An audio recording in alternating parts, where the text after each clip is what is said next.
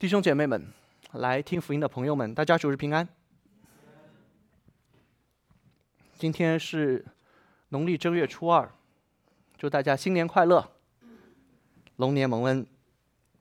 欢迎大家来参加恩典尔湾华人教会的主日的敬拜。我们的这个讲到的系列叫做“遇见耶稣”。在过去的五个星期当中，我们其实都是在旧约里面，在旧约的预言当中来遇见耶稣。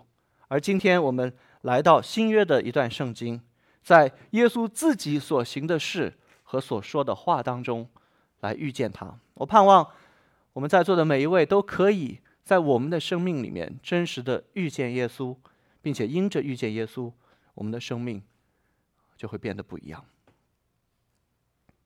十七世纪，法国著名的数学家、哲学家帕斯卡，他说过这样的一句话：“他说，几乎所有的痛苦都来自于我们不善于在房间里独处。”我再说一遍，帕斯卡说，几乎所有的痛苦都来自于我们不善于在房间独处。我们想象一下，活在十七世纪的帕斯卡。他所面对的是马车和纸质的信件，觉得人们最大的问题是我们太忙碌，不能够静下心来在房间独处。既然帕斯卡这样说，我们来想象一下，我们自己活在二十一世纪的我们，每一天面对我们未接的电话、未读的微信、还没有看的邮件、社交媒体的更新，我相信我们的麻烦比帕斯卡大多了。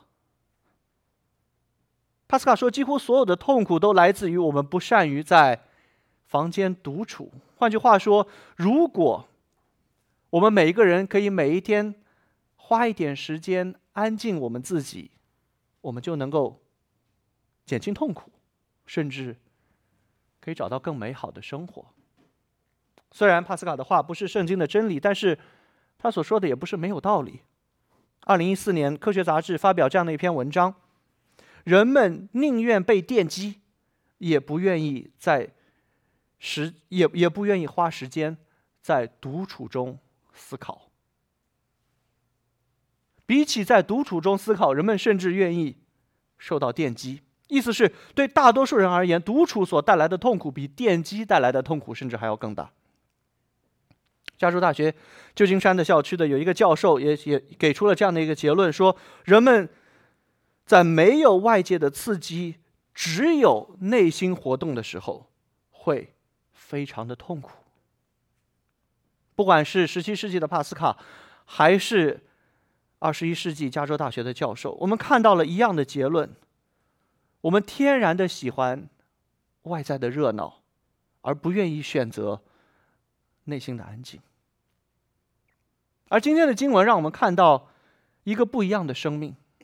耶稣基督刻意的选择独处，耶稣基督刻意的选择远离人群，耶稣基督刻意的选择在独处当中祷告。这就是我们今天查考的这段经文的重点，也是我们今天需要来一同思考的问题，并且我觉得这是在新年开始很适合我们每一个人的一个话题。既然宇宙当中最有能力、最有智慧、最繁忙的那一位耶稣基督，刻意的选择在他的忙碌当中逃离人群，花时间独自祷告，他的行为要如何改变今天你我的生命？在我们来思考这个话题，来思想祷告的力量，来查考这段圣经之前。我们一同来祷告，求神打开我们的心，来改变我们的生命。天父上帝，我们需要你。在这个主日的清晨，我们需要你。我们的心思常常被这世上的事所吸引，求你把我们拉回。我们的手常常侍奉地上的偶像，我们需要你使我们回转。天父上帝，我们需要你，需要你的带领，需要你的赦罪之恩，需要你在这个主日的清晨对我们每一位说话，对我们亲自的说话。求你使你的道用你的圣道来改变我们的生命，从而我们在新的一年里可以更好的与你同行。我们如此祷告，奉靠耶稣基督的名求，阿门。我从来没有遇到过这样的一个基督徒。我问他：“你的祷告生活怎么样的时候？”他的回答是：“完美。”我从来没有见到过这样的基督徒。如果我们反思我们自己的祷告生活，我们每个人都会承认，在这件事情上，我们不完美。我们都会承认，我们祷告的太少，我们祷告的太短，我们的祷告。太无力。而一个基督徒最根本的特征是什么？圣经告诉我们，一个基督徒最根本的特征，其实就是祷告。保罗在提摩太前书里面这样教导：作为信徒，我们的首要工作就是祷告。提摩太前书二章一节，我劝你，第一要为万人恳求、祷告、代求、祝谢。所以，连非基督徒都会这样想。基督徒是一群怎样的人？基督徒是一群信神的人。基督徒是一群信基督的人。基督徒是一群祷告的人。如果我们不祷告，我们就丧失了我们作为基督徒最可见的外在的标记，是吗？我们真的是一群祷告的人吗？你真的认为你自己是一个祷告的人吗？我们周围的人看我们会认为我们。是一群祷告的人吗？我们刚刚已经说过，我们都认同一个事实：我们都知道我们自己的祷告不够。如果有什么需要改变的，我相信在座的几乎所有的人都会同意，尤其是基督徒们，我们都会同意，我需要祷告更多。我不知道你们见没见过这样的标语，常常是挂在汽车里面的，上面写着 “Pray more, worry less”。多祷告，少担忧。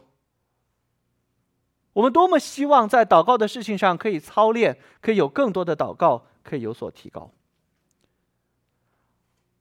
然而，如果我们诚实，我们也会承认，多祷告不是一件容易的事。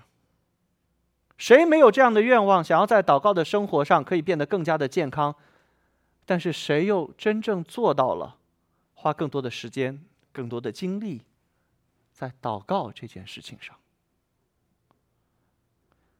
所以我常常在想，为什么提高我们的祷告是一件这么难的事？我的这个问题在今天的这段经文当中就找到了答案。很多时候，我们看这样的一段经文，我们的第一反应是：我要学耶稣的祷告。我也要每天天不亮就起床，我也要找一个无人的安静之地，我也要每天花这样的时间，不被打扰的像耶稣一样去祷告。如果你这样想，如果你有这样的打算，非常好。如果你愿意去效法耶稣，每一天天不亮就独自去祷告，非常好，感谢主。但是我要说一句让你泄气的话：如果你能坚持七天，我就请你吃饭。不要理解错了，我很乐意请你们吃饭。我很想要看到你们成功，我很想要看到你们坚持七天、七个星期、七个月，甚至七年、七十年。我愿意一直请你们吃饭。但是，我们实话实说，能坚持七天就已经很不容易了。如果我们读了这段经文，我们所有的收获就是我们要下定决心，每天天不亮就要起来独自祷告。然后没过几天就失败了的话，我们其实并没有真正明白这段经文的含义。这段经文是一段关于祷告的经文，但是这段经文的重点不是在于回答如何祷告 （how to pray） 这个问题，这个经文的重点是在于回答另一个问题：为何祷告的问题 （why praying） 的问题。因为那些阻挠我们不去祷告的理由，耶稣全有。而这些理由在耶稣的身上都成立的时候，他仍然选择在天不亮的时候就去无人的旷野祷告，不是因为耶稣明白如何祷告，乃是因为耶稣知道他为何要祷告，因为耶稣他深深的相信祷告的力量。所以我们今天讲到的题目就是祷告的力量。我盼望今天的讲道可以帮助你们，帮助我们每一个人开始解决我们祷告的问题。这个祷告的问题被解决的方法，不是告诉你们你要如何去祷告，而是告诉你你需要去祷告，你为什么要去祷告，并且我相信祷告可能是此时此刻解决你生命当中最大的问题的最好的途径。带着这样的问题，我们来一同查考今天的经文。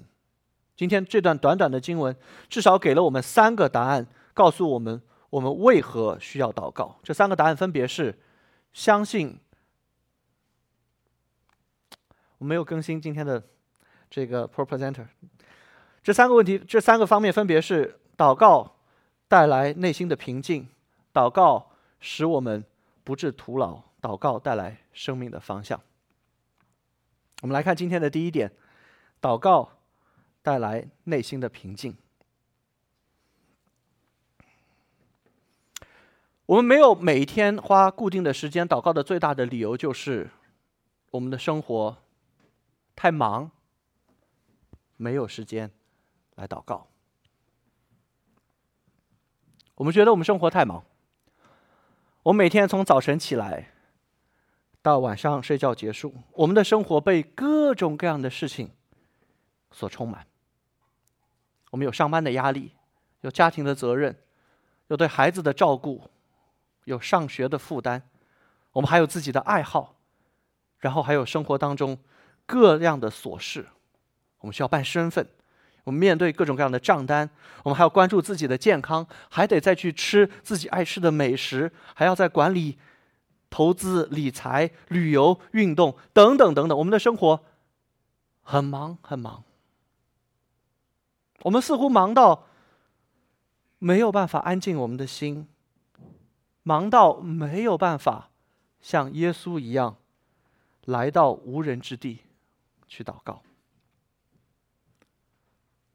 真的是这样吗？我们真的比耶稣还要更忙吗？是不是因为我们耶稣太忙更忙，所以我们没有时间祷告？我们回到今天的经文，我们在在第一点，这已经更新了，祷告带来内心的平静。谢谢。我们回到今天的经文，我们看二十九节到三十四节。他们一出会堂，就同着雅各、约翰进入西门和安德烈的家。西门的岳母正害热病躺着，就有人告诉耶稣。耶稣近前来，拉着他的手扶他起来，热就退了，他就服侍他们。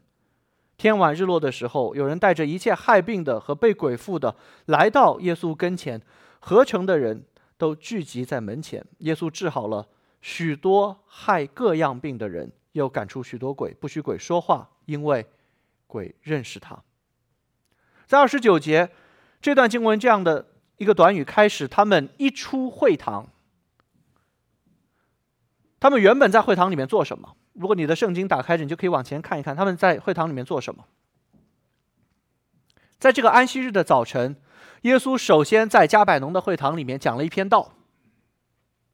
讲道完了之后，在这个会堂里面，又来了一位被鬼附的人，然后耶稣用他的权柄，将鬼从这个人的身上赶走。我们大致可以想象耶稣这一天的样子。所以刚刚首先讲完了道，如果换成我的话，讲完道，我肯定没有力气再去做别的了。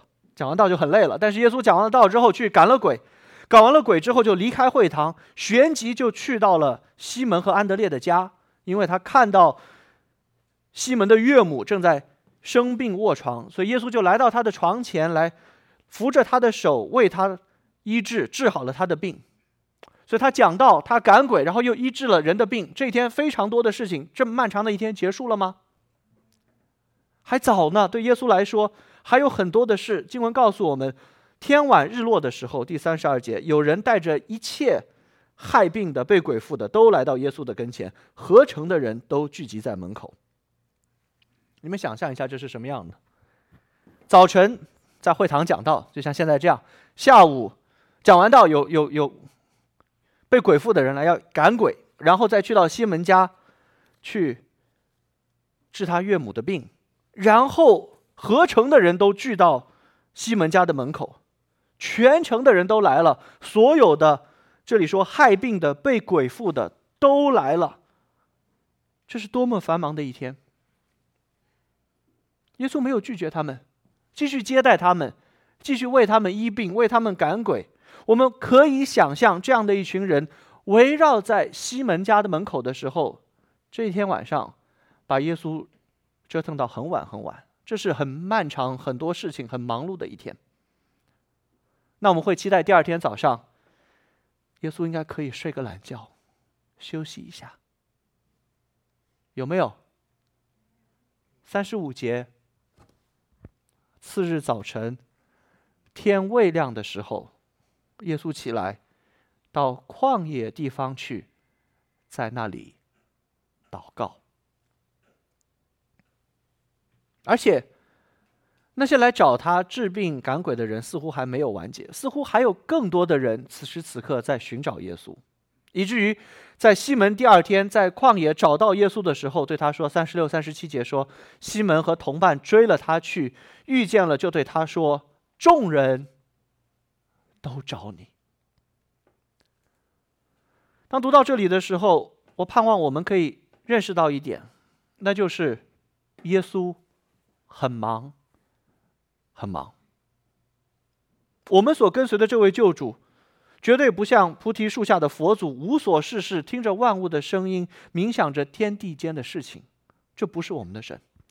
我们的神耶稣基督是一位非常忙碌的神，他医病，他赶鬼，他呼召门徒，教导门徒，在会堂讲道，去山顶布道，他的行踪遍满了耶路撒冷的大街小巷。耶稣很忙。如果耶稣活在现今的时代，我相信他会比我们在座的每一位、任何一位都更忙。我们以为我们每一天面对几十上百封的邮件很忙。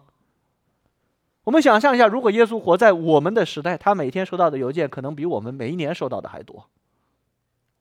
我们可以想象，所有生病的人，尤其是那些不治之症的人，都要来找耶稣；所有有生活烦恼的、想要自杀的，都要来找耶稣疏导；所有婚姻有问题的，都想要跟耶稣约一个时间来寻求辅导。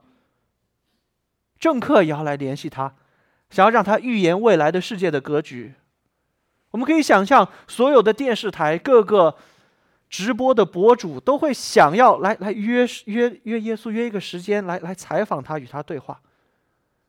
更不要说是各个教会，我们想要邀请耶稣来做布道会的讲员，来我们教会讲一篇道。如果耶稣活在我们的时代当中，我相信我们这群人，我们愿意花我们所有的资源，动用一切的关系，请耶稣来到我们当中，给我们讲一篇道。耶稣非常非常非常忙。然而，第三十五节，次日早晨，天未亮的时候，耶稣起来，到旷野地方去，在那里祷告。我们认为我们的事情很重要，我们需要处理完我们的事情，才能去祷告。我们认为我们所面对的这些邮件很重要，需要处理完才能去祷告。耶稣面对的是即将死去的、需要他医治的人，他仍然选择先去祷告。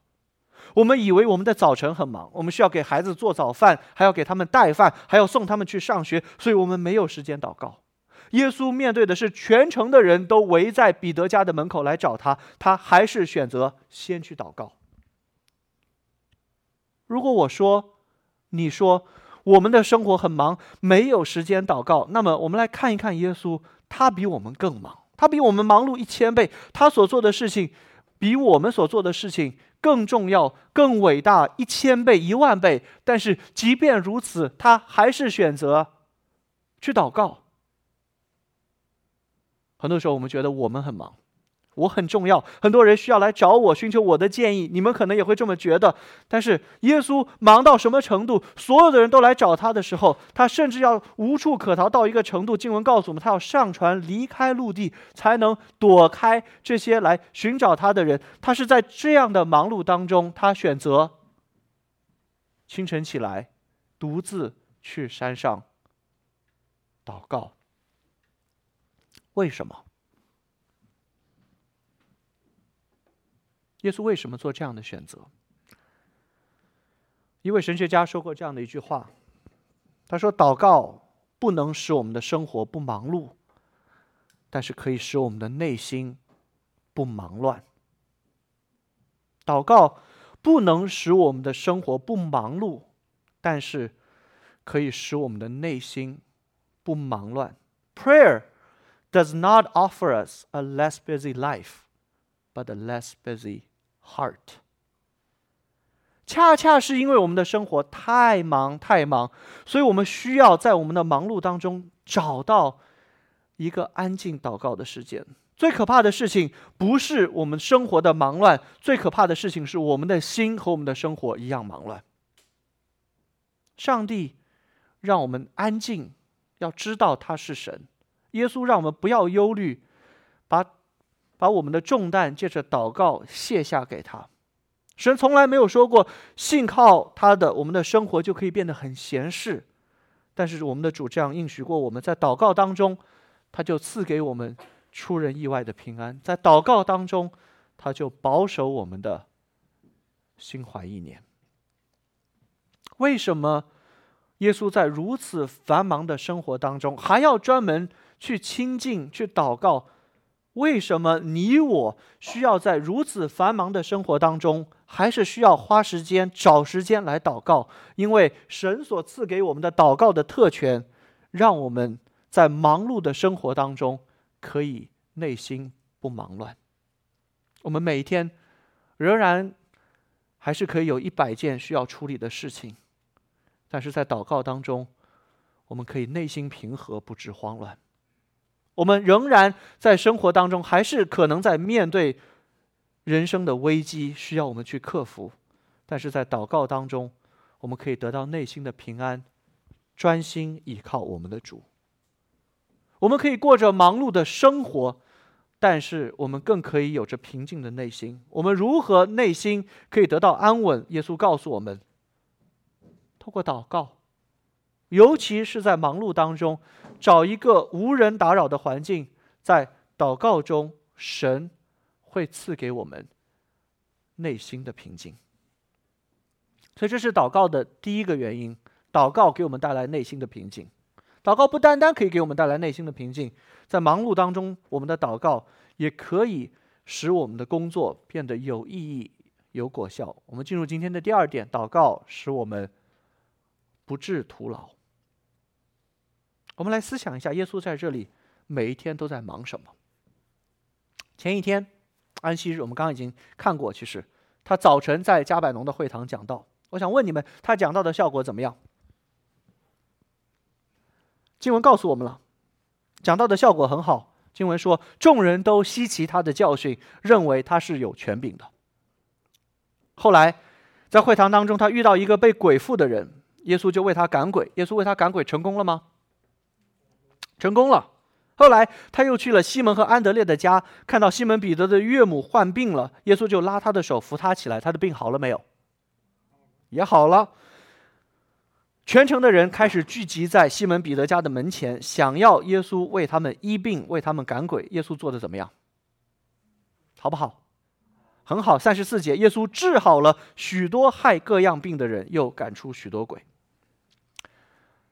我不知道你们有没有想过这样的问题啊？为什么耶稣的施工如此的成功？为什么他做什么都有好的效果？为什么耶稣讲道这么有能力，又能医病，又能赶鬼？为什么？其实答案就在这段经文里面，因为他祷告，因为他常常向父神祷告。因为透过祷告，父就祝福他的手所做的工。在福音书当中记载过这样的一个故事：耶稣差派门徒们出去，门徒们暗暗的来到耶稣的跟前。马太福音第第十七章记载这个故事：来到耶稣的跟前，问耶稣说：“我们为什么不能赶出鬼？”看起来门徒在这些事情上好像果效还不是很好，就来问耶稣：“我们为什么不能赶出鬼？”你们记得耶稣的回答是什么吗？耶稣说：“是因你们的信心小。至于这一类的鬼，若不祷告进食，他就不出来。”耶稣在这里告诉我们，他之所以能够赶鬼，之所以能够医病，之所以他的事工有如此多的果效，这里面有一个秘诀，就在于什么？他常常祷告。耶稣自己常常祷告，并且教导他的门徒：你们要事工有果效，你们要祷告，甚至要进食祷告。很多时候，我们其实不真的相信祷告的力量。当我们遇到困难的时候，我们首先想到的事情是我们能做什么。当我们遇到困难的时候，遇到问题的时候，我们的第一反应是我如何可以来解决这个问题？我们真的能够解决所有的问题吗？耶稣让我们看到，祷告这件事情从来都不是浪费时间。祷告可以使我们的努力。变得有成效，祷告可以使我们的勤奋变得有果实。很多时候，我们犯一个神学的错误，我们把我们的努力和祷告放在矛盾的两头，我们只选一个。有人我们会认为，只要我们够努力，我们就可以成功，我们不需要花太多的时间祷告。我们当中有这样倾向的人有没有？我努力就就可以成功。或者反过来，另一种倾向，只要我祷告，我就不需要太努力，神都会帮我解决。我们有这样倾向的人有没有？真的是这样吗？我们来看这段经文：耶稣努力吗？耶稣祷告吗？恰恰是因为我们祷告，神就祝福我们手中所做的工。祝福我们努力想要完成的事，以至于我们的努力不至于白费，我们的勤劳不是浪费时间。如果我们只努力不祷告，从本质上来说，我们是不信神的。无神论者才会靠自己的努力来达成自己一切的目标。如果我们只努力而不祷告，我们就活成了一个无神论者的样子。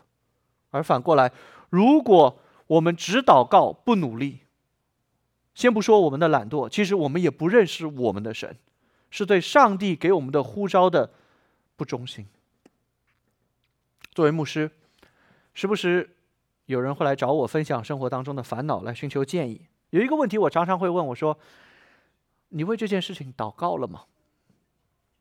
很多时候我听到的答案是：“没有。”哎。我发现我们很容易有这样的问题：我们遇到困难的时候，我们遇到烦恼的时候，我们有的人是喜欢自己扛着，有的人是喜欢跟别人分享，有的人是习惯来找牧师。我们的第一反应永远都不是，或者常常不是，将我们的困难透过祷告带到神的面前。祷告是上帝所设立的蒙恩之道。主耶稣已经为我们流血舍命，所以没有一样好处他不愿意给他的百姓。我们要做的就是借着祷告向神求。我想问你们，弟兄姐妹们、朋友们，你们想要你们现在手上所做的这个工作有好的成果吗？你们想要你们努力开始的新的生意能够带来好的回报吗？你们期不期待你努力教育孩子能够带来好的结果？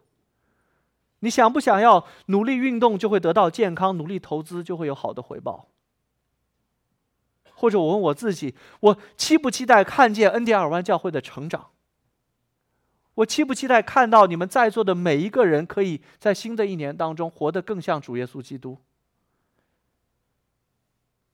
那就多祷告吧。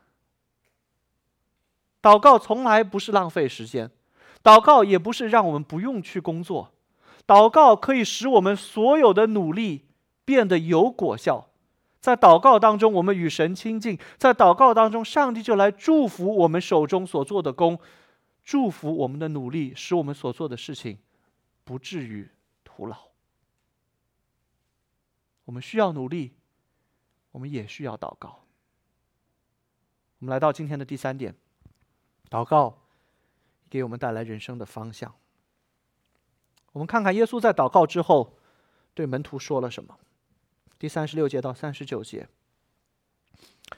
西门和同伴追了他去，遇见了，就对他说：“众人都找你。”耶稣对他们说：“你们可以往别处去，我们可以往别处去，到邻近的乡村，我也好在那里传道，因为我是为这事出来的。”于是，在加利利全地进了会堂，传道赶鬼。耶稣留在加百农好不好？挺好的，他医病赶鬼，是不是很有成效？既然耶稣在加百农的讲道这么受欢迎，在这个会堂里面大家都喜欢他，我相信他们一定想要邀请他留下来，下周再讲一篇道。这个时候，为什么耶稣突然改变方向，说我们要往别处去？他为什么突然改变方向？从哪里得到的灵感？在祷告当中，耶稣想起了他的使命，知道他们接下来要做的事。祷告可以使我们找到生命的方向。我们当中有没有人有过这样的经历？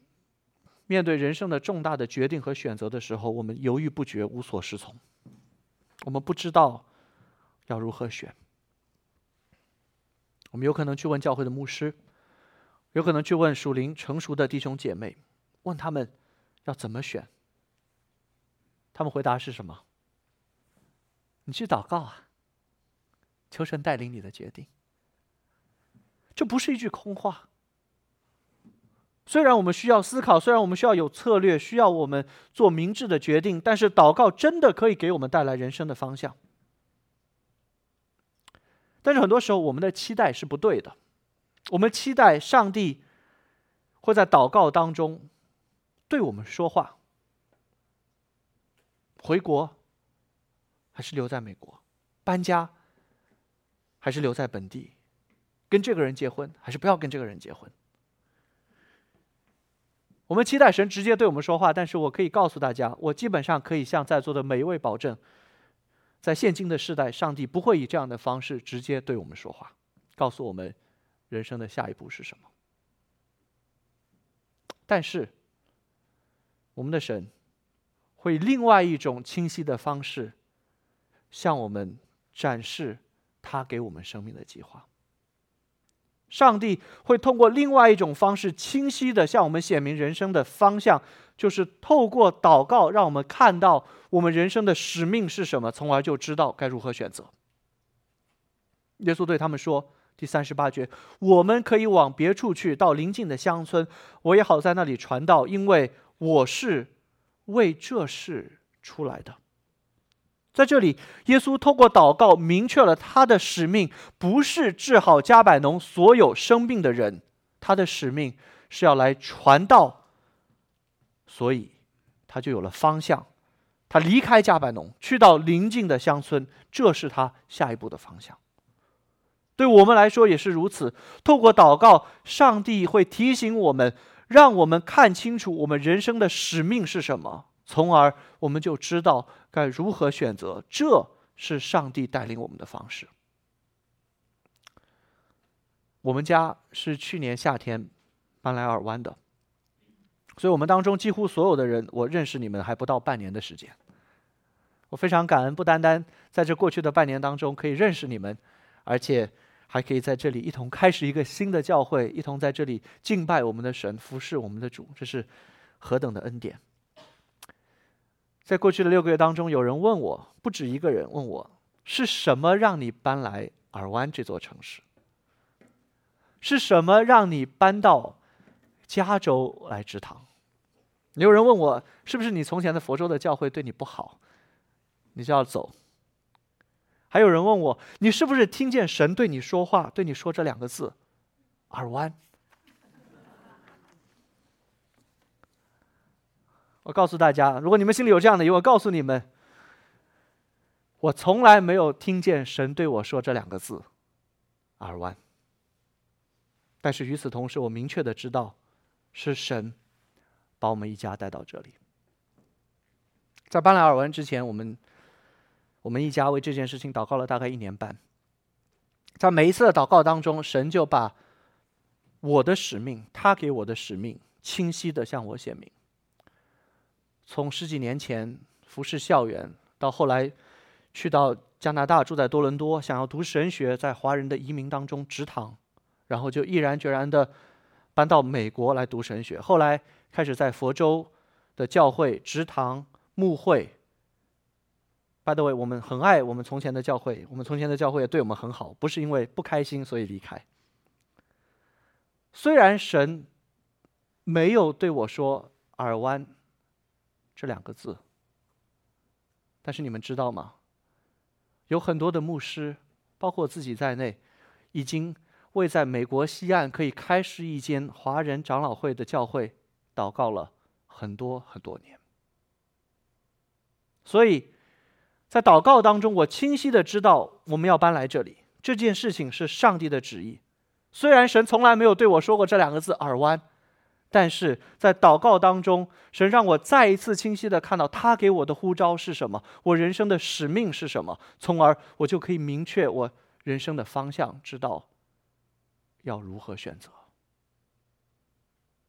我在这里给大家讲一个类比，你们可能听过，也可能没有听过，是关于玻璃杯、石头和沙的类比。你们听过没有？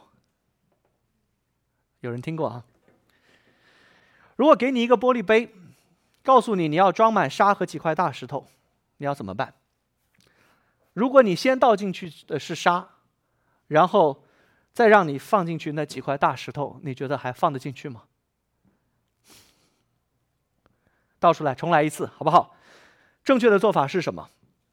如果我们真的想要把沙和大石头都放进去的话，我们首先需要把石头放进去。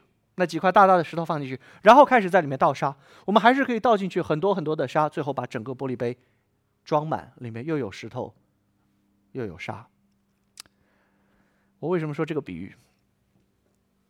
我们人生真正重要的使命，就好像那两三块大石头，而我们生命当中所面对的琐事，不管是未读的。短信还是没有回复的邮件，需要完成的大大小小的各样的事情，就好像那些沙。如果我们没有首先把那几块石头先放进去，我们会发现我们的生命，我们的一天一天，每一天都会被沙填满。我们永远都会有做不完的事情来填满我们的生命。我们如果想要把这两件东西都能够放进去，我们唯一的方法是。先把那几块大石头放进去，安稳的放在我们生命里面，然后那些沙自然会来填满我们的生命。而只有把那几块大石头放稳了之后，我们的生命才可以真正的稳固。恩典尔湾华人教会的弟兄姐妹们、朋友们，我想问你们每个人一个问题。神给你一生的使命是什么？你的使命是什么？那两三块生命当中最重要的石头是什么？你愿不愿意在新年开始的时候？就先来祷告，先寻求神，问神说：“主啊，你造我，你爱我，你把我现在放在现在的这个处境当中，你给我的使命是什么？在我在这地上几十年短暂的日子里，你要招我做什么样的事？”弟兄姐妹们、朋友们，我们愿不愿意在新的一年当中，以这样的方式先来寻求主？找到上帝给我们每个人的使命和托付，把这两三块石头先找到，并且把它安放好，然后再让生命的琐事像沙子一样来填满我们，而不是任凭沙子每一天来充满我们的生命。这两种生活，你要选择哪一种？我们花了很多的时间来查考为何祷告，我们最后花一点点时间来来讨论如何祷告。我们刚刚开始说，这首先首要的不是关于如何祷告，是关于为何祷告。既然为何祷告我们已经讲了很多，我们就花一点点时间来讨论如何祷告。耶稣在这里让我们看到他那固定的、不被打扰的祷告的时间的重要性。我们需要有固定的。不被打扰的祷告的时间，对有些人来说可能是早晨，是醒来之后没有人吵你的时候；对有些人来说可能是晚上，是睡觉之前。不管你如何选择，形成这样的习惯。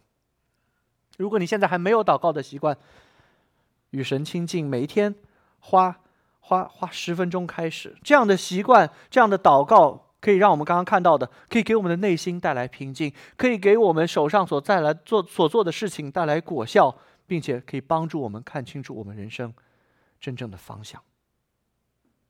每一天以十分钟开始，这就是一个好的开始，重在坚持。不是因为我们是基督徒，所以我们必须祷告，而是因为我们的生活实在是太忙乱，有太多的烦恼，太需要方向。我们甚至可以说，除了祷告之外，我们。别无选择。